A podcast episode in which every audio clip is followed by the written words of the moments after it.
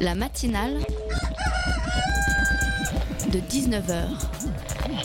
Et bah, c'est une émission qui parle de société, politique, euh, Culture alternative. On va aussi parler de sport, euh, de gens dans la rue. et l'actualité en règle on générale. va peut-être parler des corbeilles à On linge pas en osier d'Auvergne. voilà, il y aura, il y aura des invités. Sociologues, des invités chercheurs. Les invités ne diront que des choses intelligentes.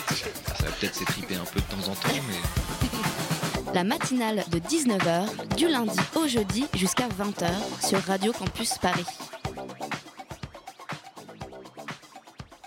Alors qu'en France, nos petits lutins socialistes se préparent à débattre ce soir pour la primaire et que le monde entier retient son souffle, l'actualité politique de ce début d'année est également marquée par une rumeur qui enfle de plus en plus de l'autre côté de l'Atlantique. Mark Zuckerberg se prépare-t-il à s'engager en politique? En effet, ça fait un certain temps que le fondateur de Facebook multiplie les indices orientant vers cette hypothèse.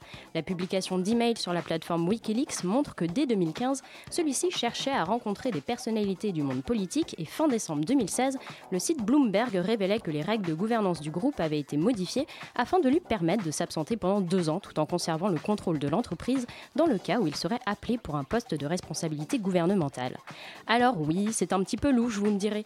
Et ça continue car pour Noël, Mark Zuckerberg a aussi offert un beau cadeau à l'Amérique conservatrice en revenant sur son athéisme revendiqué, se targuant d'avoir renoué avec la religion, palliant au passage à l'un des plus gros handicaps que peut avoir un candidat à la présidentielle, l'absence de religion étant assez disqualifiante confiance auprès d'une majorité d'électeurs selon une étude du Pew Research Center. Du coup, on peut se dire que la grâce divine tombe plutôt bien et dans ses vœux de bonne année, le CEO de Facebook nous annonce aussi qu'il compte bien voyager en 2017 afin de visiter les États où il n'a pas encore mis les pieds et d'aller à la rencontre des honnêtes gens, entendre leurs préoccupations, leurs aspirations, ce qui ressemble quand même beaucoup à une campagne électorale qui ne dit pas son nom.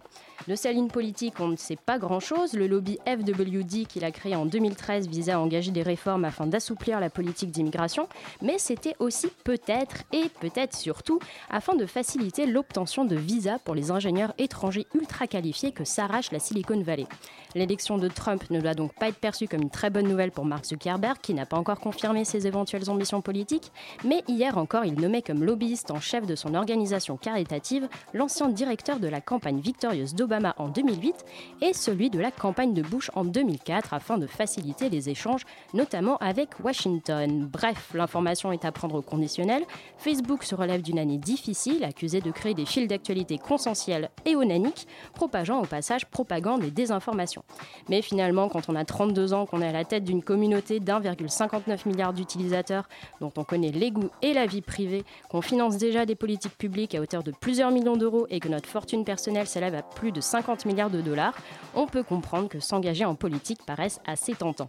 D'autant plus que M. Zuckerberg aura tout juste 35 ans aux élections présidentielles de 2020, comme tout cela tombe bien. La matinale de 19h, le magazine de Radio Campus Paris. C'est une nouvelle édition de la matinale qui s'annonce et une fois n'est pas coutume, on va l'ouvrir avec un sujet culturel. Et oui, après tout, pourquoi pas Euh, On commence donc l'émission en braquant notre projecteur sur l'un des événements organisés à l'occasion du 250e anniversaire de l'École nationale supérieure des arts décoratifs qui organise depuis hier l'exposition appareillée au Palais de Tokyo. C'est l'occasion de découvrir les talents de la nouvelle génération. 23 artistes fraîchement diplômés y sont exposés et pour nous présenter ce projet, nous recevrons sur notre plateau Marc Partouche, le directeur de l'école, également commissaire de l'exposition, ainsi que Jeanne Held, l'une des artistes exposantes avec qui nous discuterons de son installation en abordant aussi son expérience personnelle et sa formation au sein de l'ENSAD. En seconde partie, après s'être nourri l'esprit, nous nous nourrirons le cœur et nous la consacrerons donc à une réflexion portée sur les meilleurs moyens d'aider autour de soi et partout ailleurs. Un vaste sujet donc en perspective et pour l'aborder, nous recevrons Olivier Bertrand et Laura Green, respectivement président et secrétaire général de l'association Altruisme Efficace, qui viendront nous expliquer leur démarche mais aussi leur stratégie élaborée dans le but d'identifier au mieux les conséquences de nos plus belles actions sur la vie des gens que l'on souhaite aider. Voilà pour le sommaire de cette émission. Tout de suite, on attaque donc la matinale sur Radio Campus Paris.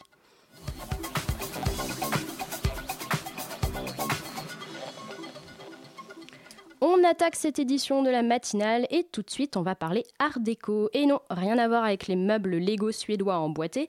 On ne va pas parler de porte-serviettes Popig ou d'Abajour Gros Nadal, mais de l'École nationale supérieure des arts décoratifs qui fête son 250e anniversaire, multipliant les festivités et exposant notamment depuis hier au Palais de Tokyo. Pour nous présenter le projet, nous recevons l'un des deux commissaires de l'exposition, également président de l'école depuis 2014, Marc Partouche. Bonsoir Marc. Bonsoir. Euh, avec nous également dans les studios, Jeanne Held, l'une des artistes exposantes. Bonsoir Jeanne. Bonsoir.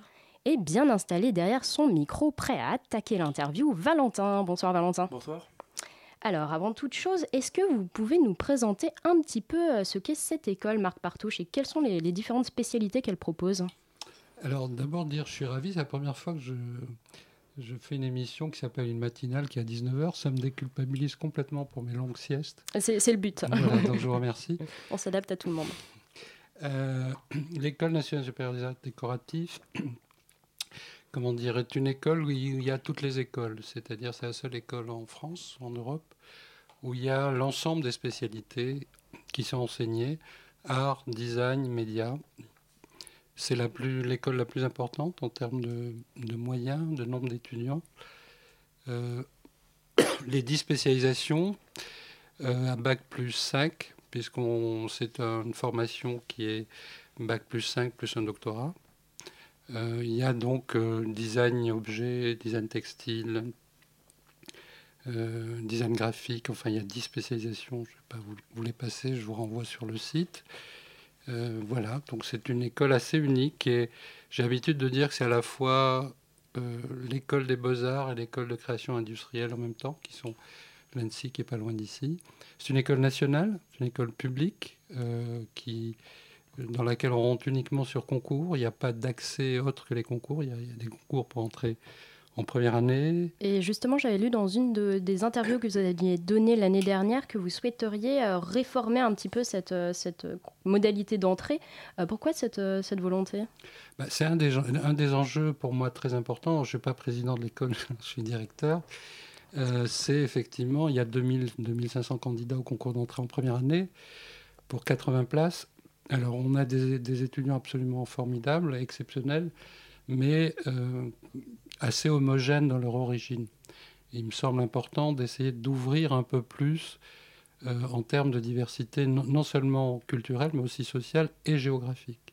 Donc, c'est un enjeu important et j'ai proposé, quand je suis arrivé, de réfléchir à d'autres modalités d'intégrer l'école. Voilà, donc on est en pleine réflexion sur euh, ouvrir un peu plus euh, et enrichir euh, ce, noyau d'étudiants qui est vraiment exceptionnel. Mais je pense qu'on gagnerait aussi à ouvrir un peu. Et là, c'est donc une école qui fête son 250e anniversaire. Cette exposition au Palais de Tokyo n'est que l'une des festivités qui est organisée. Il y a également l'atelier 250 qui est, mis en place. Est-ce que vous pouvez nous parler un petit peu des, des différents programmes que vous proposez avant qu'on qu attaque et qu'on se concentre sur un d'eux? Alors, très, très vite, il y, a deux grands, il y a eu deux grandes expositions. Une première sur le design qui regroupait les cinq spécialisations de design qui s'appelait Digne Design, qui a eu lieu en mai. Et là, c'est le deuxième volet art qui s'appelle Appareillé et qui a cinq, euh, les, cinq autres spécialisations euh, qui sont uniquement euh, où, sont, où sont exposés des artistes. Ce ne sont pas des étudiants, hein, c'est des anciens étudiants, mais c'est des artistes. En même temps, il y a une opération dans le métro qui s'appelle Atelier 250. Toute la première semaine de la rentrée, on a réuni les 700 étudiants de l'école.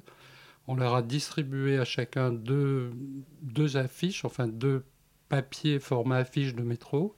Ils ont tous réalisé des œuvres originales. À partir de là, on en a choisi 250. Et depuis le 3, dans le métro, jusqu'au 16 ou au 17, je ne sais plus la date, sont exposées donc 250 œuvres originales, ce pas des affiches, qui, qui ont été faites par des étudiants de l'école de la première à la sixième année, puisqu'il y a 5 ans, plus le doctorat, plus la recherche, etc. Et en même temps, demain, commencent les portes ouvertes de l'école, qui est un moment très important. On accueille plus de 10 000 visiteurs sur deux jours. Donc vous êtes bien sûr, tout le monde est, est invité aussi bien aux portes ouvertes qu'appareillé et faire la, le circuit entre les deux via les couloirs du métro. Alors justement, vous parlez de votre exposition appareillée où vous, vous montrez vos anciens élèves, désormais des artistes. Déjà, première question, pourquoi vous l'avez appelée cette exposition appareillée? Alors c'est toujours difficile de trouver un titre parce que cette exposition, c'est d'abord des personnalités. On a choisi d'abord des, des artistes, des créateurs, des œuvres. Et donc il n'y avait pas de thème ou de thématique ou de sujet particulier. On voulait des œuvres et on voulait avoir une diversité puisqu'il y a des spécialités très différentes. Donc on a cherché un titre qui puisse dire, qui soit un peu polysémique. Alors appareiller, bien sûr, c'est à la fois euh, un terme très technique, c'est-à-dire comment on appareille des objets entre eux, comment on adjoint des objets entre eux. Donc euh, c'est aussi une des particularités de notre école, la dimension faire, fabrication, qui est, qui est assez exceptionnelle. Et appareiller, c'est un terme aussi de marine, enfin c'est comment, comment on appareille euh, pour prendre un bateau ou prendre un, un véhicule, c'est à la fois un arrivée, un, une arrivée, un départ. Voilà. Alors, euh, Merci. Euh, On commence à en apprendre euh, donc un petit peu plus sur l'École nationale supérieure des, des arts décoratifs. Et ce n'est pas fini. Euh, on se retrouve tout de suite juste après ça.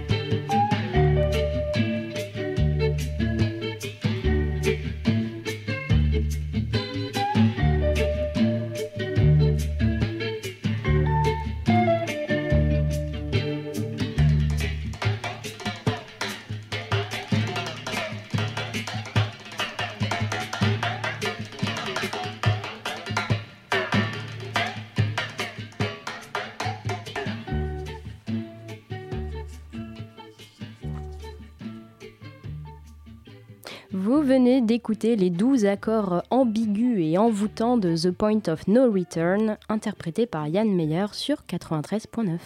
La matinale de 19h du lundi au jeudi jusqu'à 20h sur Radio Campus Paris. Retour sur le plateau avec nos deux invités Marc Partouche et Jeanne Held et on parle tout de suite de la raison principale de votre visite dans nos studios, l'exposition qui se tient depuis hier au Palais de Tokyo, donc intitulée Appareillé. Euh, Valentin alors là, j'avais une question pour vous, Jeanne Held. Dans votre euh, exposition vous, exposition, vous avez montré votre travail étranger, Une lumière noire et verte, qui est une œuvre directement inspirée du livre d'Albert Camus, L'étranger. Est-ce que vous pouvez nous en parler un petit peu, s'il vous plaît? Oui, tout à fait. Donc avant tout, euh, L'étranger, une lumière noire et verte, c'est un travail euh, qui est présenté à l'exposition en tant que euh, exposition de peinture mis en regard avec un film. Les peintures étant en réalité le support même du film, puisque le film est un film en peinture à l'huile euh, réalisé à partir d'étoiles.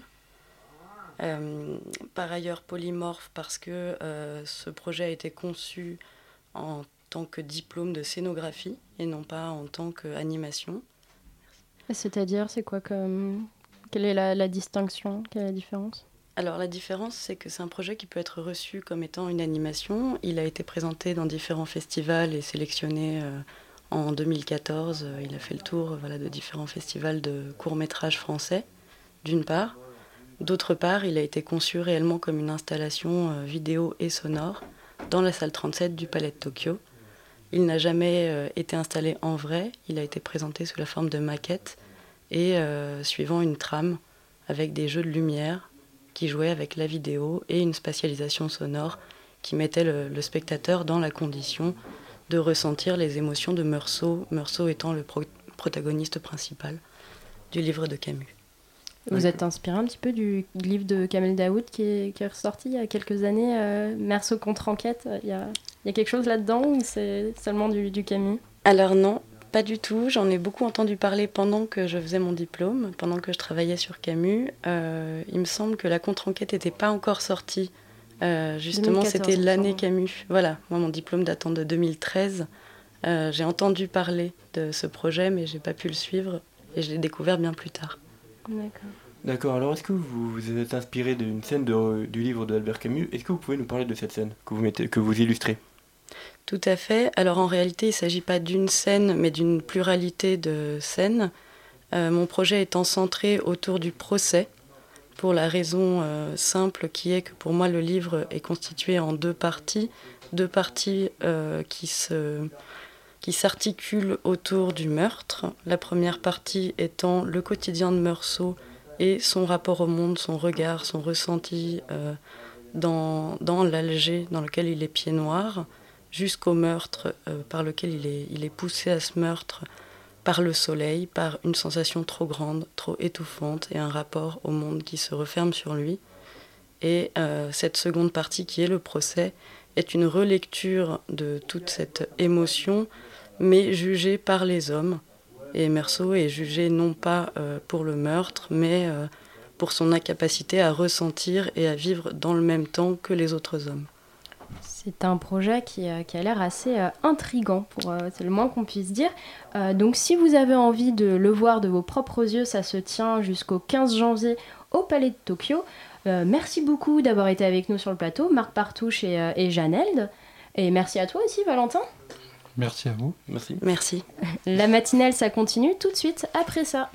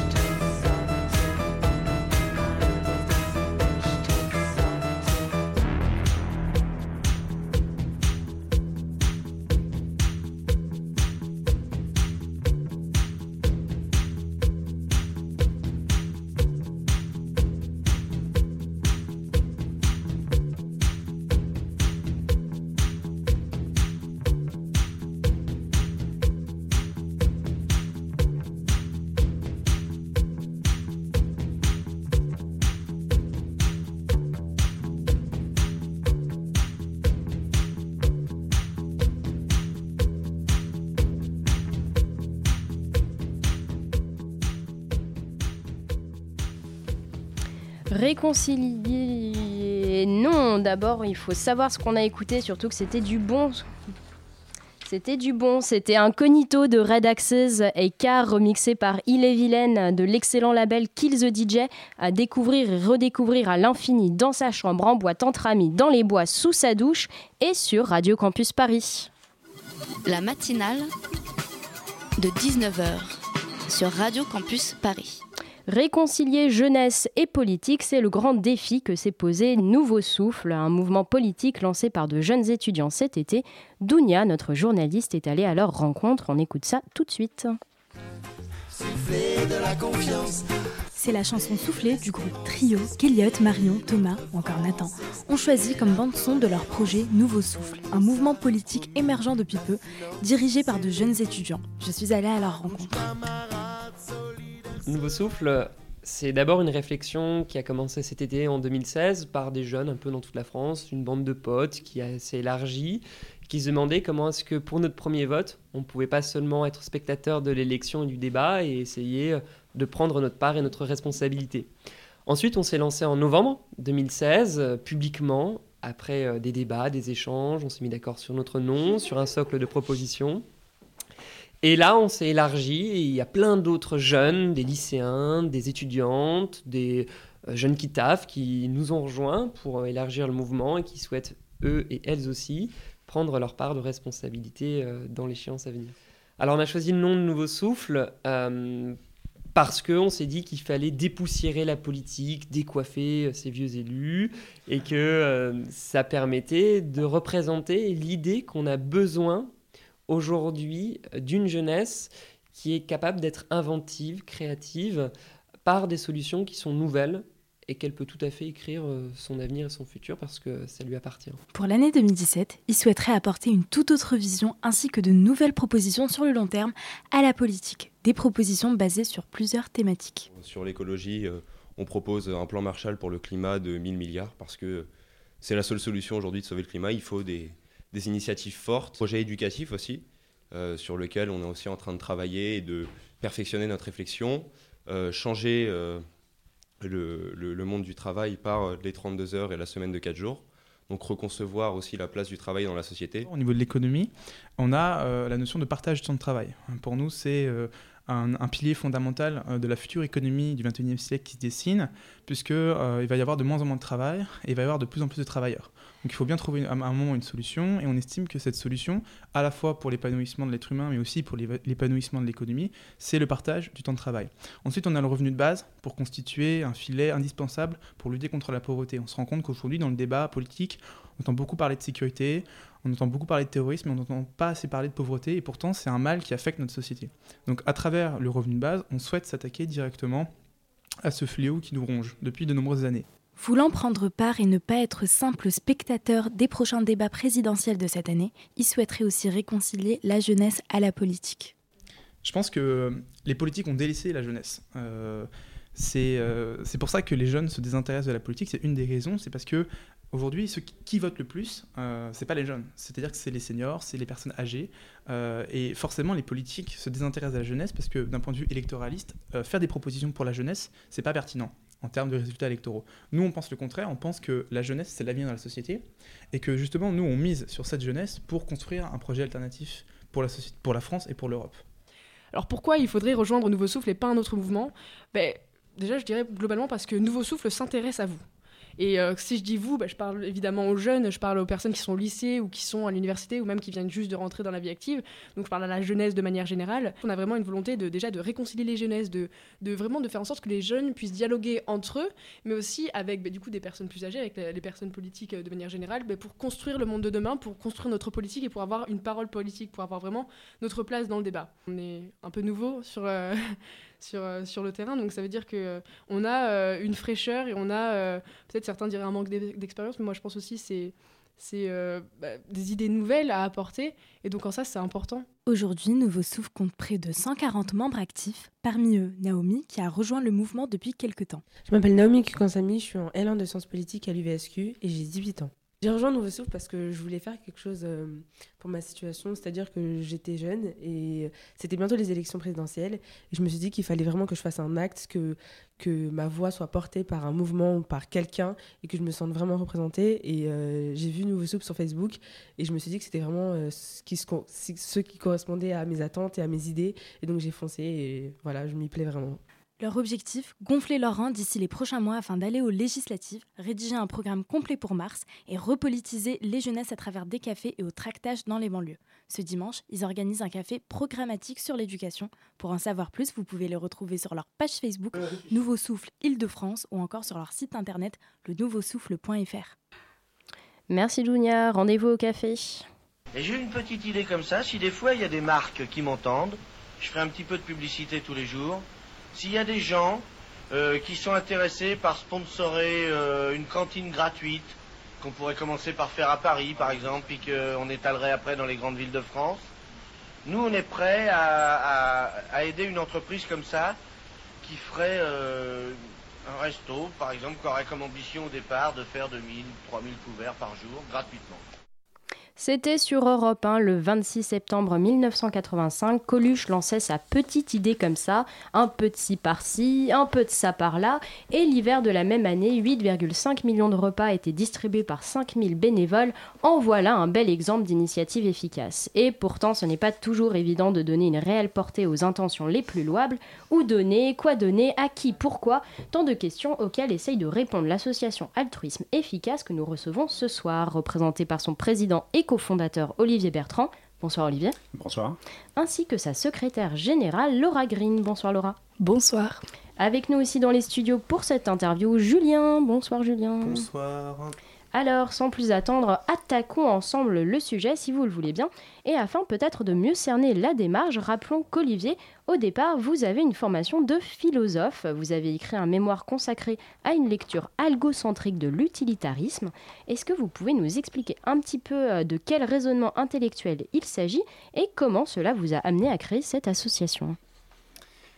Alors, euh, tout d'abord, pour préciser, euh, c'est un sujet qui, m'a intéressé euh, à titre personnel. L'altruisme efficace ne repose pas nécessairement sur l'utilitarisme. l'utilitarisme, c'est une tradition, un courant de pensée philosophique qui s'inscrit dans un cadre un petit peu plus large qu'on appelle le conséquentialisme. grosso modo, c'est un courant de pensée qui accorde de l'importance aux conséquences de nos actions, qui considère que l'on juge les actions sur la base de leurs conséquences mais il n'est même pas nécessaire d'être euh, entièrement conséquentialiste pour se reconnaître dans l'altruisme efficace. Il suffit d'accorder une place importante aux conséquences dans sa manière de, raisonner, disons, en, matière morale. Donc l'utilitarisme euh, n'est pas du tout un, présupposé ou un prérequis. Euh, pour préciser, donc l'utilitarisme, c'est une forme de conséquentialisme qui, accorde une importance, au bien-être et à la souffrance comme critère pour déterminer quelles sont les actions qui sont bonnes. D'accord, et à partir de ça, vous créez des, sortes de, modèles où, en, changeant une variable, vous allez voir quel, quel résultat va, va ressortir, c'est ça? C'est quelque chose presque de scientifique hein? alors, donc, si on se focalise sur l'altruisme efficace, donc bon, l'utilitarisme en théorie consisterait à, faire une somme de, des bien-être positifs et négatifs. Euh, comme je l'indiquais, bon, pour ce qui est de l'altruisme efficace, on a un petit peu moins de, un petit peu moins de prétention. Il s'agit avant tout d'avoir une démarche euh, rationnelle, euh, à réfléchir de manière rationnelle au meilleur moyen d'aider les autres. Et ensuite, il y a une partie tout à fait concrète consistant à, mettre en œuvre ces, moyens. D'accord. Et euh, du coup, est-ce qu'il n'y a pas quand même toujours une sorte de part d'affect, de sentimentalisme lorsqu'on donne? Est-ce que l'altruisme efficace va euh, dans ce sens ou est-ce qu'au contraire on essaie de se détacher de tout ça pour euh, aller droit au but?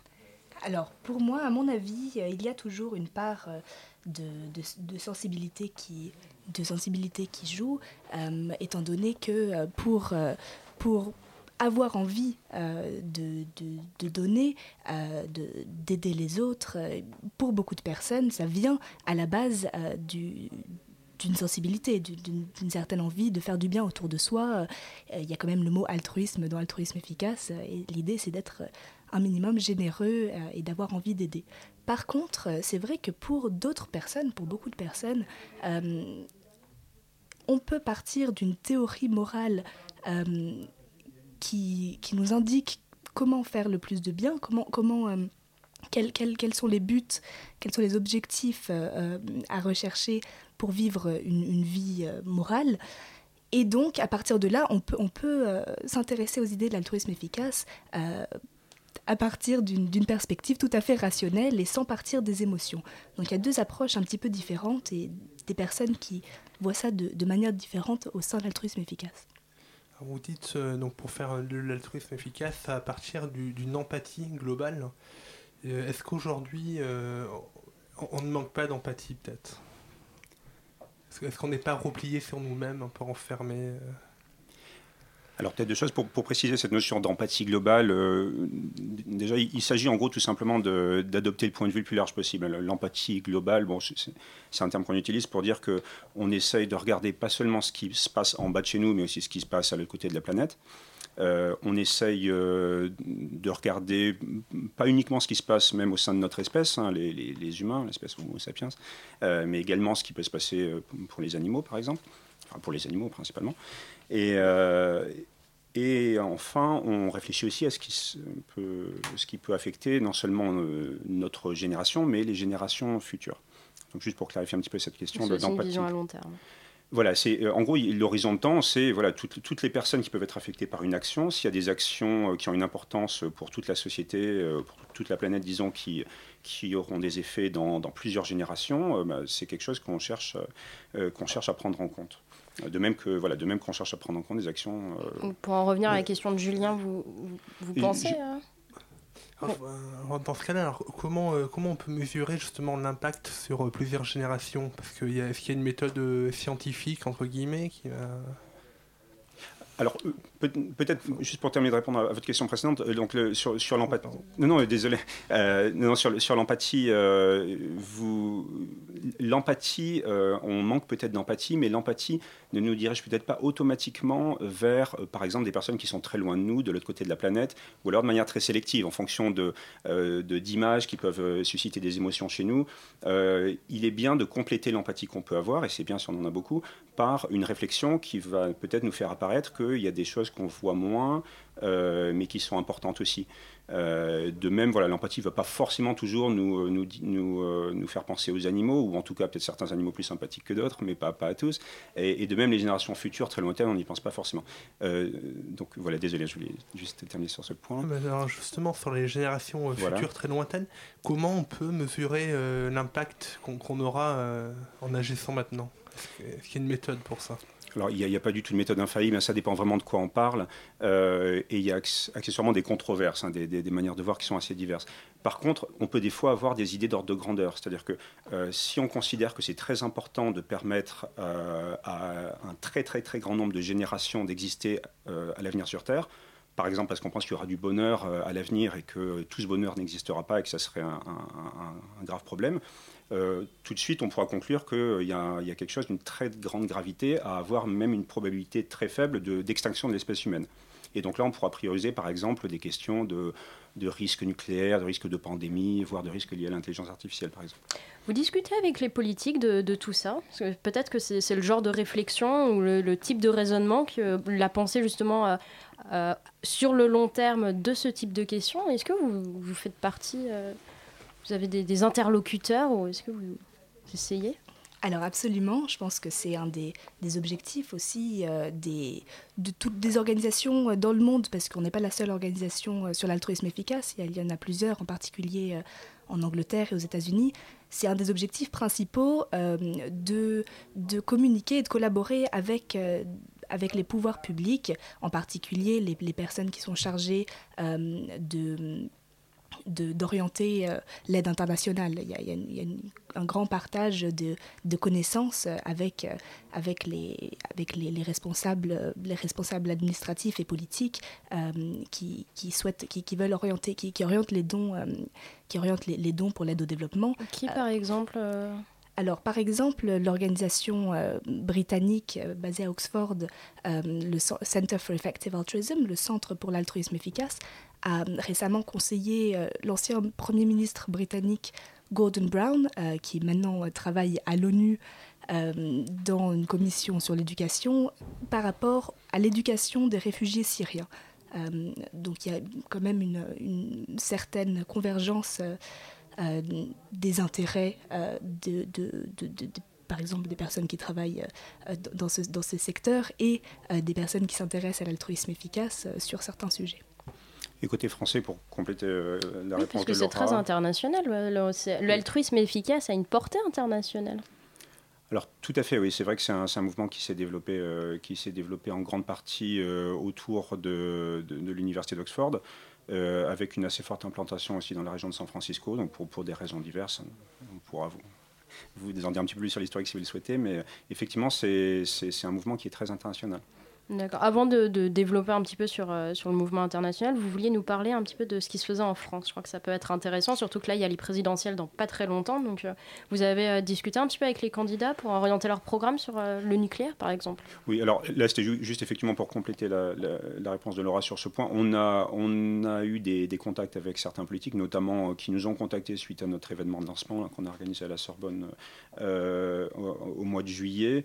Euh, bon, à, ce stade, euh, ce sont des discussions exploratoires, euh, des, contacts qui ne. On n'est pas encore, on n'est pas encore dans un rôle de, conseil d'un candidat ou de, d'analyse complète des programmes des candidats. D'accord. Alors donc vous, vous, ne faites pas que réfléchir aux, méthodes, vous agissez également. Et donc, alors comment est-ce que vous pouvez passer de la réflexion à l'action? C'est la suite logique, mais il y a. comment, vous faites? Alors, euh, bon, on, a, on, a, différents axes qu'on a définis euh, et dans lesquels nos activités, nos actions euh, s'inscrivent. bon, alors, tout simplement, il y a, tout d'abord, il s'agit de, diffuser les idées et les principes de, de l'altruisme efficace. C'est un petit peu le début, ça paraît, évident, mais une partie de nos actions, entre guillemets, concrètes consiste à mettre de l'information à disposition du, public français. Euh, concrètement, ça peut vouloir dire organiser des conférences. Euh, on a organisé, euh, dans nos six premiers mois d'existence, on a organisé deux grandes conférences qui ont réuni un peu plus de 500, de 500 personnes, avec des intervenants internationaux, dont certains prestigieux comme Peter Singer, le, philosophe, avec le soutien de Mathieu Ricard également. on a également, au titre de l'association, deux personnes de, l'équipe ont présenté des articles académiques à une conférence en philosophie. Donc voilà, la, première chose qu'on fait, disons, c'est euh, contribuer à, diffuser les, idées en France et dans le monde francophone de l'altruisme efficace. Et, deuxièmement, euh, il s'agit également de, contribuer à diffuser de l'information sur comment, euh, en pratique, on, évalue les associations. Il y a d'autres axes, je peux peut-être laisser prendre le relais. Oui, euh, et puis, euh, comme, tu disais, plus, concrètement, l'idée, c'est au final d'orienter des ressources. L'idée, c'est euh, de faire que le plus de personnes possibles donnent de leur temps ou de leur argent, ou pensent en tout cas qu'il est possible de donner de leur temps et de leur argent à des causes efficaces. Souvent, je pense qu'un des, obstacles pour que les gens se disent je vais donner une partie de, de, de, de, mes revenus ou je vais faire un don régulier à une association, euh, c'est le, le, manque de connaissances sur où cet argent va réellement. Donc je pense qu'une de nos peut-être de nos actions les, plus concrètes, c'est euh, de faire, c'est d'encourager les gens, de dialoguer avec les gens directement euh, euh, pour, pour, pour, leur, pour leur expliquer en, fait comment ça marche et leur mettre à, leur disposition de l'information très claire et, de sources fiables pour, pour, pour, pour, les encourager à donner réellement de l'argent régulièrement. On va revenir euh, dans un instant sur euh, toutes, ces, questions, sur euh, vos missions à la fois de sensibilisation, d'information et, et, même les autres. Après tout, voilà, je vous le dis, il y aura des surprises juste après ça.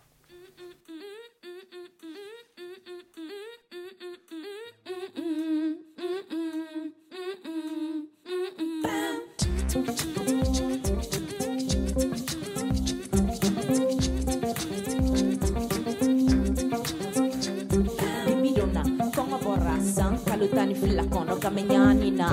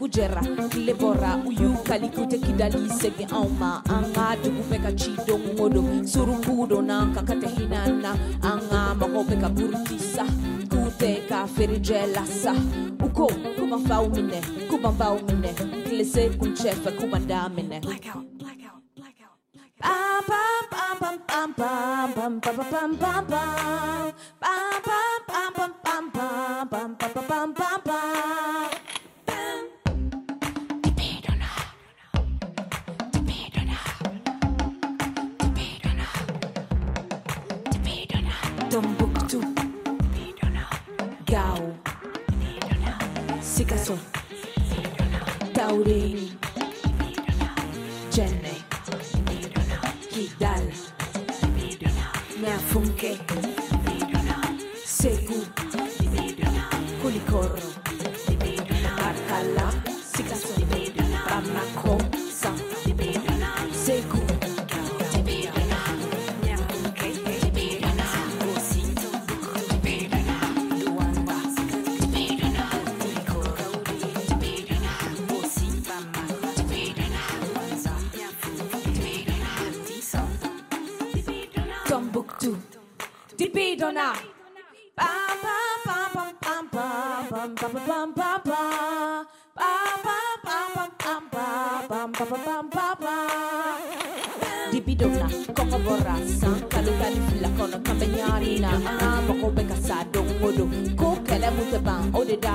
Tansi Kanda Minesa, Kanga Duguto, Kafiru Polosa, Ko, Kube Normine, Kube Sud Mine, Kilise Kuncheka, Kuba Nidine, Kuba Damine, Kuba Nimine, Kuba Damine, Kuba Nimine, Kuba Nimine. Kuba Damine, Kuba Nimine. We fighting, the light is coming.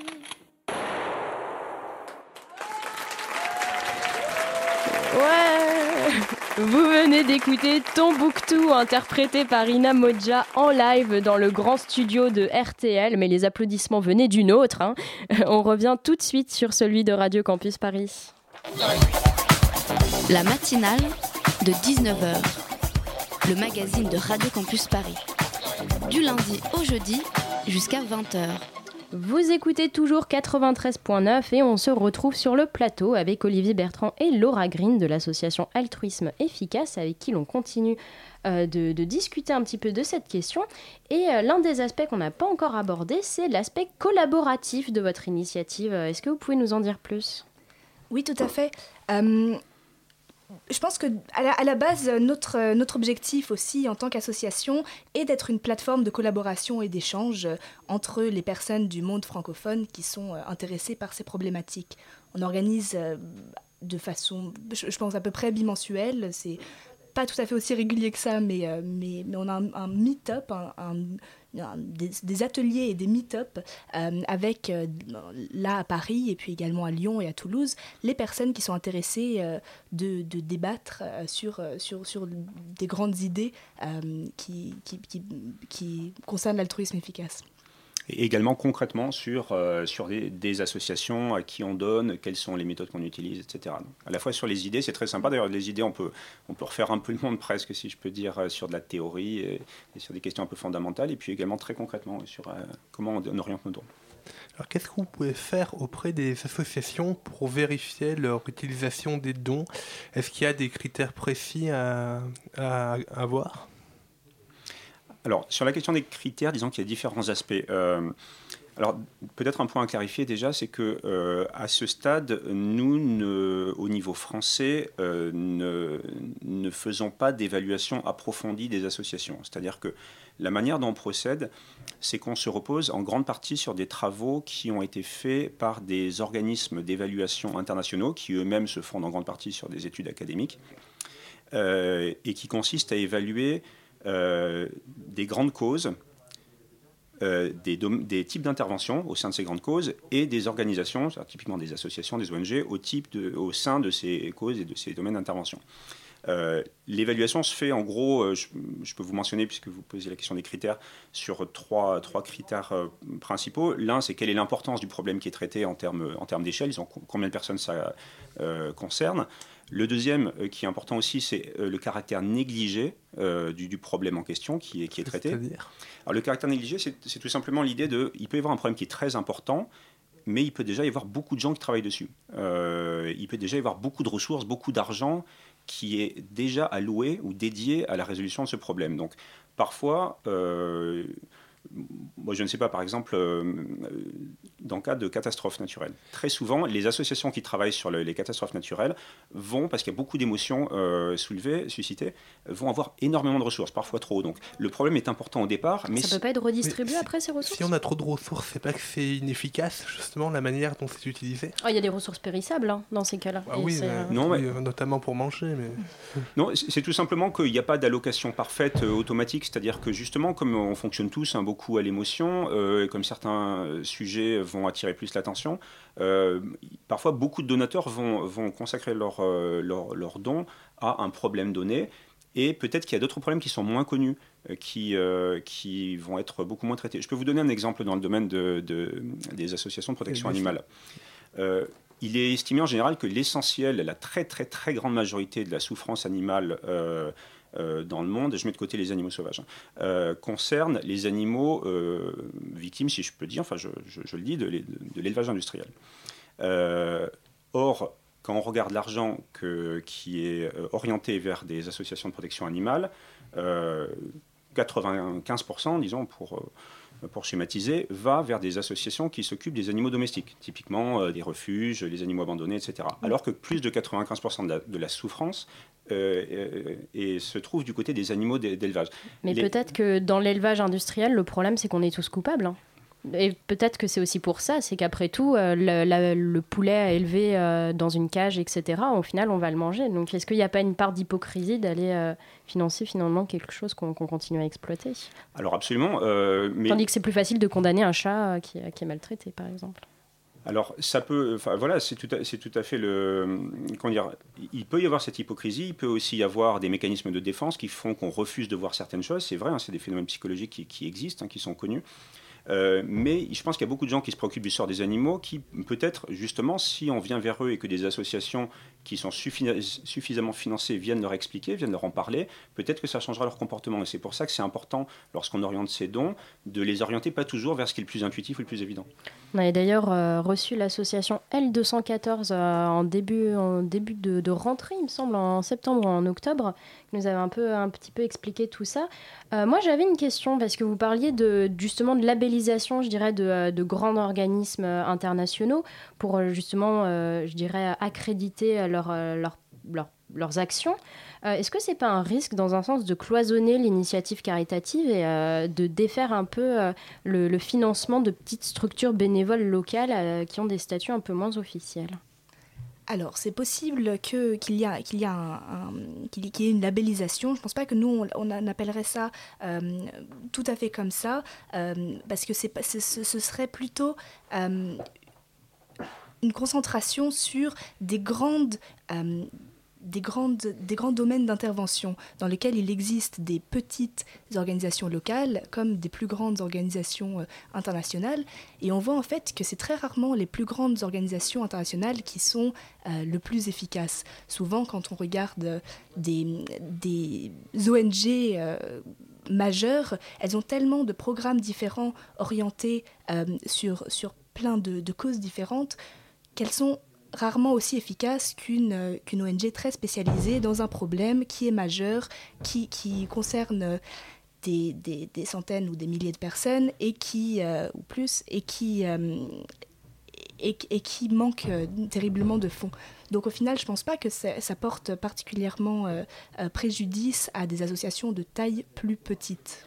C'est des choses qui se complètent, c'est ça une partie de votre question, c'est peut-être aussi, euh, si, je comprends bien, la, aussi la question de qu'est-ce qui se passerait si tout le monde suivait les recommandations de... Exactement, c'est-à-dire si jamais on dit euh, votre action est plus efficace en donnant à cet organisme, est-ce qu'on va continuer à donner au SDF en bas de chez nous euh, la petite pièce qui pourtant va lui permettre de, pouvoir manger ce soir? C'est ce type de...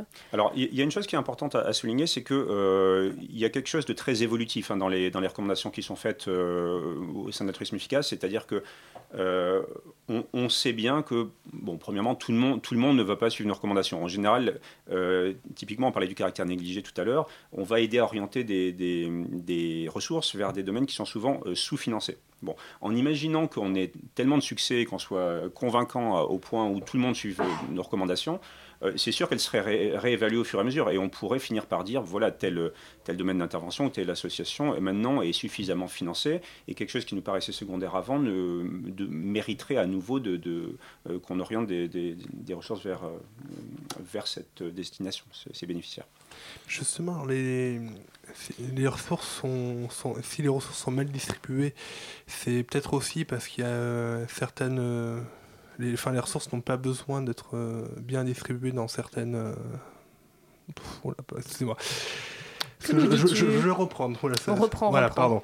Les, ressources mal distribuées, vous allez pouvoir les, redistribuer.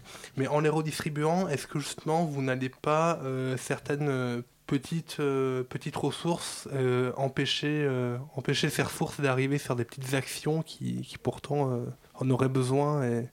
Est-ce qu'il y a le risque de centraliser le financement C'est ça, et qui serait peut-être moins efficace. Euh, justement, le, fait de centraliser serait peut-être un peu moins efficace pour certaines petites. Euh, alors, nous, ce qu'on fait, c'est des recommandations de dons. On ne centralise pas euh, des, ressources, on ne reçoit pas, nous personnellement, des dons qu'on va, qu'on va centraliser à un endroit ou un autre. On va recommander une, mais pas, pas une, plusieurs différentes associations dans différentes causes qui nous paraissent très, très importante, très, très négligée euh, et, euh, et, et, où, où, il est possible de faire quelque chose euh, sur, à, ce sujet.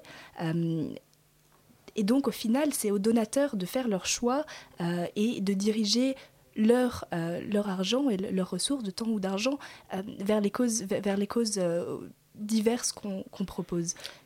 Je pense que l'analyse qu'on aurait, c'est si on aboutissait à une concentration où un, grand nombre de causes importantes finissent par être complètement délaissées, on réévaluerait nous-mêmes la situation en disant bon ben voilà, ça n'est pas souhaitable, ça n'est pas bénéfique que l'argent, enfin ou les, ressources hein, euh, de manière plus générale se, concentrent tant sur sur tel domaine, euh, et on attirerait l'attention sur ce fait et pour essayer de le corriger. D'accord. Et moi, j'ai vu aussi qu'il y avait un certain grand nom de l'économie numérique parmi les adeptes de l'altruisme efficace, tels que le cofondateur de PayPal, Peter Thiel, euh, ou le cofondateur de, Skype, euh, Yann euh, Tallinn. Est-ce que c'est un hasard, d'après vous, que ce, type, ce profil de personne s'intéresse à l'altruisme efficace? Bah, je pense que l'altruisme efficace, euh, Olivier disait qu'il y a un grand centre de l'altruisme efficace à San Francisco, et c'est vrai que ça a attiré, euh, aux États-Unis en particulier, pas mal de jeunes entrepreneurs euh, branchés de la Silicon Valley qui ont à la fois des tendances plus, rationnelles, qui, sont, habitués à réfléchir euh, avec des chiffres, avec des, avec des, avec des évaluations, qui comprennent un peu, euh, un peu ce milieu-là, mais qui de plus en plus ont aussi une conscience sociale. On voit, euh, on voit par exemple Elon Musk, qui est un des plus grands euh, entrepreneurs, peut-être, un des, plus grands euh, che- chefs d'entreprise et, inventeurs euh, de la Silicon Valley, qui, qui, qui s'intéresse à des, à des problèmes sociaux et qui tente à, travers, à travers ces, ces entreprises de, les résoudre. Donc je pense effectivement qu'il y a une, que c'est que c'est un, secteur qui, qui, qui, attire beaucoup les, les, les entrepreneurs tech de, de la Silicon Valley et autres. En plus, euh, je ne sais pas si on peut ra- rajouter ça, si vous serez d'accord avec, euh, avec ce point, mais euh, le numérique, dans un sens, quand on a un problème justement de concertation et d'organisation entre, entre ONG, ça peut être aussi peut-être un moyen de, de mettre en commun les informations. Vous en pensez quoi? Oui, non, je serais, d'accord. Je pense qu'on est d'accord avec ça, hein. ça. ça ouvre beaucoup de possibilités de, coordination, de collaboration et donc d'affectation plus optimale de- des- des ressources dont ces organisations disposent. Un grand merci d'avoir été avec nous sur le plateau. C'était le mot de la fin, effectivement. Euh, merci d'avoir été avec nous. Est-ce que vous pouvez nous donner quelques petites infos pratiques? Euh, Comment on fait pour participer si on en a envie?